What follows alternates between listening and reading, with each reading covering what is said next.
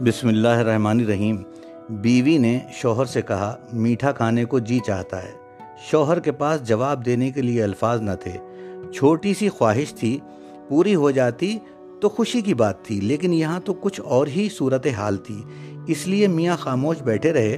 بیوی نے اصرار کیا تو جواب کچھ یوں ملا، میرے پاس پیسے کہاں ہیں؟ ہوتے تو کھلا دیتا۔ تم جانتی ہو کہ کس طرح زندگی گزرتی ہے؟ بیوی نے کہا ہاں۔ خوب اچھی طرح سے واقف ہوں۔ اس لیے کوئی گلا بھی نہیں، لیکن یہ بتائیے کہ اگر میں روز مرہ کے خرچ میں سے پیسہ پیسہ بچا کر جوڑوں اور اتنے پیسے جمع کر لوں کہ مٹھائی خرید سکوں، تو آپ کو کوئی اعتراض تو نہ ہوگا۔ اعتراض کی کیا بات تھی؟ میاں سے فوراً اجازت مل گئی۔ سگڑ بیویاں تو اسی طرح کرتی ہیں۔ کچھ نہ کچھ ضرور جوڑ کر رکھتی ہیں کہ وقت ضرورت کام آئے۔ ایسی بھی عورتیں ہوتی ہیں جو گھر پھونک تماشا دیکھتی ہیں۔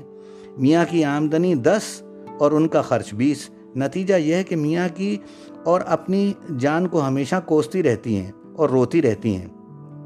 بس یہی رٹ زبان پر رہتی ہے کہ آمدنی کم ہے، گزارا کیسے ہوگا؟ فلاں بیگم کو دیکھو، سرخی پاؤڈر پر اتنا خرچ کرتی ہے۔ ہماری آدھی تنخواہ میں تو اس کے بال سنورتے ہیں۔ بیوٹی پارلر کا اس کا اتنا خرچ ہے کہ اتنی تو ہماری آمدنی ہے۔ یہ شوقین عورتوں کی بات ہے۔ جن کی نظر میں زندگی سوائے تماشے کی اور کچھ نہیں، انہیں اپنی زندگی کے سوا کسی سے ہمدردی نہیں ہوتی۔ ان کی زندگی میں ہمیشہ دکھ ہی دکھ رہتے ہیں۔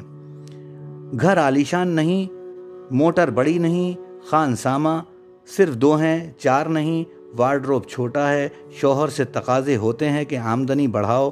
وہ غریب علادین کا چراغ کہاں سے لے کے آئے؟ یہ سب ناجائز کھانے اور ناجائز بسر کر کے کرنے کے ڈھنگ ہیں، ایسے گھرانوں میں اپنا، اپناپن اور خلوص اور شرافت کی فضا نہیں ہوتی۔ ایک بناوٹ ہر بات میں ہوتی ہے۔ اس لیے اللہ اور اللہ کے رسول نے بتایا کہ جتنی چادر ہو، اتنے پیر پھیلاؤ۔ ہمیشہ اپنے سے چھوٹے لوگوں پر نظر رکھو۔ اور جو کچھ اللہ نے دیا ہے، اس پر شکر ادا کرو۔ اور ہنسی خوشی سے زندگی گزار دو۔ دوسروں کو دیکھ کر جلتے رہنے سے کچھ حاصل نہیں ہوگا۔ یہ جن میاں بیوی کا تذکرہ ہے ان میں میاں جو تھے اسلامی مملکت کے سربراہ تھے۔ حضور اکرم صلی اللہ تعالیٰ وسلم کے بعد امت نے انہیں اپنا امیر چنا تھا۔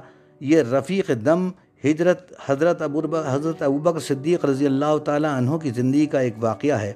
کچھ دنوں بعد بیوی نے کچھ رقم بچا کر حضرت ابوبکر صدیق رضی اللہ تعالیٰ عنہ کے حوالے کی کہ اس کی مٹھائی منگوا دیجیے خرچ تو جتنا چاہے بڑھایا جا سکتا ہے۔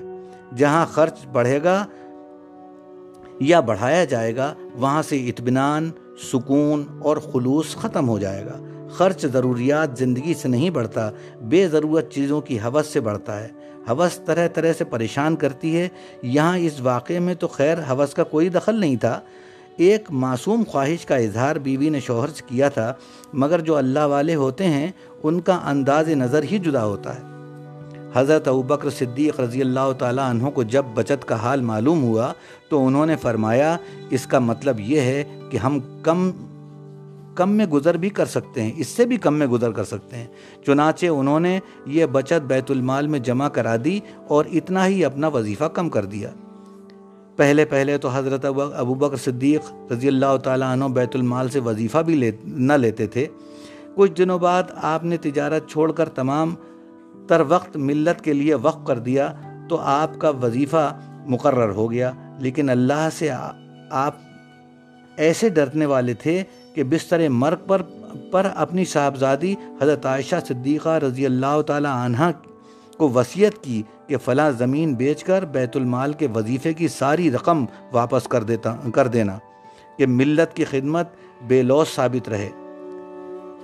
سرور کونین صلی اللہ تعالیٰ علیہ وآلہ وسلم کے بعد صدیق اکبر ہی ملت کی سب سے بڑی شخصیت ہیں، لیکن حالت یہ تھی کہ ہر لمحہ خوف الہی سے لرزاں، ترزاں رہتے تھے۔ عبد الوہاب شیرانی نے اپنی کتاب البحر المورود میں لکھا ہے کہ جو ان کے قریب جاتے انہیں سوختہ دل کی بو آتی تھی۔ بات یہ تھی کہ خوف خدا سے ان کا دل پک گیا تھا۔ اصحاب کرام سے ارشاد نبوی تھا کہ میں تم سے زیادہ خدا کو پہچانتا ہوں اور سب سے زیادہ خدا سے ڈرتا ہوں۔ معلوم ہوا کہ جس قدر اللہ کی معرفت بڑھتی جائے گی، خوف خدا بھی بڑھتا جائے گا۔ حکمران میں اگر خوف خدا نہ ہو تو وہ حرص و حوث، عیش اور نشات میں مبتلا ہو جاتا ہے۔ عوام بھی اس کے ساتھ گمراہ ہو جاتے ہیں۔ ملک کے معاشی زندگی پر بڑا اثر حکمران کی اپنی زندگی کا پڑتا ہے۔ ولید بن عبد المالک کو عمارت سازی کا شوق تھا۔ اس کے عہدے میں لوگ ایک دوسرے سے ملتے تو نئی نئی عمارت، عمارات بنانے کی باتیں کرتے۔ عمر بن عبد عبدالعزیز اتنے بڑے بزرگ تھے، بزرگ پرہیزگار اور فرما بردار تھے۔ ان کے دور میں لوگ جب ایک دوسرے سے آپس میں ملتے تو پوچھتے، آج کتنا قرآن پڑھ لیا؟ کتنی نفلیں پڑھ لیں؟ عربی کی ایک مسل کا مطلب یہ ہے کہ عوام تو اپنے امیروں کی نقل کرتے ہیں۔ یہ نقل رفتار، گفتار، کردار سبھی میں ہوتی ہے۔ مسلمانوں کا حکمران بڑی آزمائش میں ہوتا ہے۔ اس کے لیے حکومت پھولوں کی سیج نہیں کانٹوں کا تاج ہے۔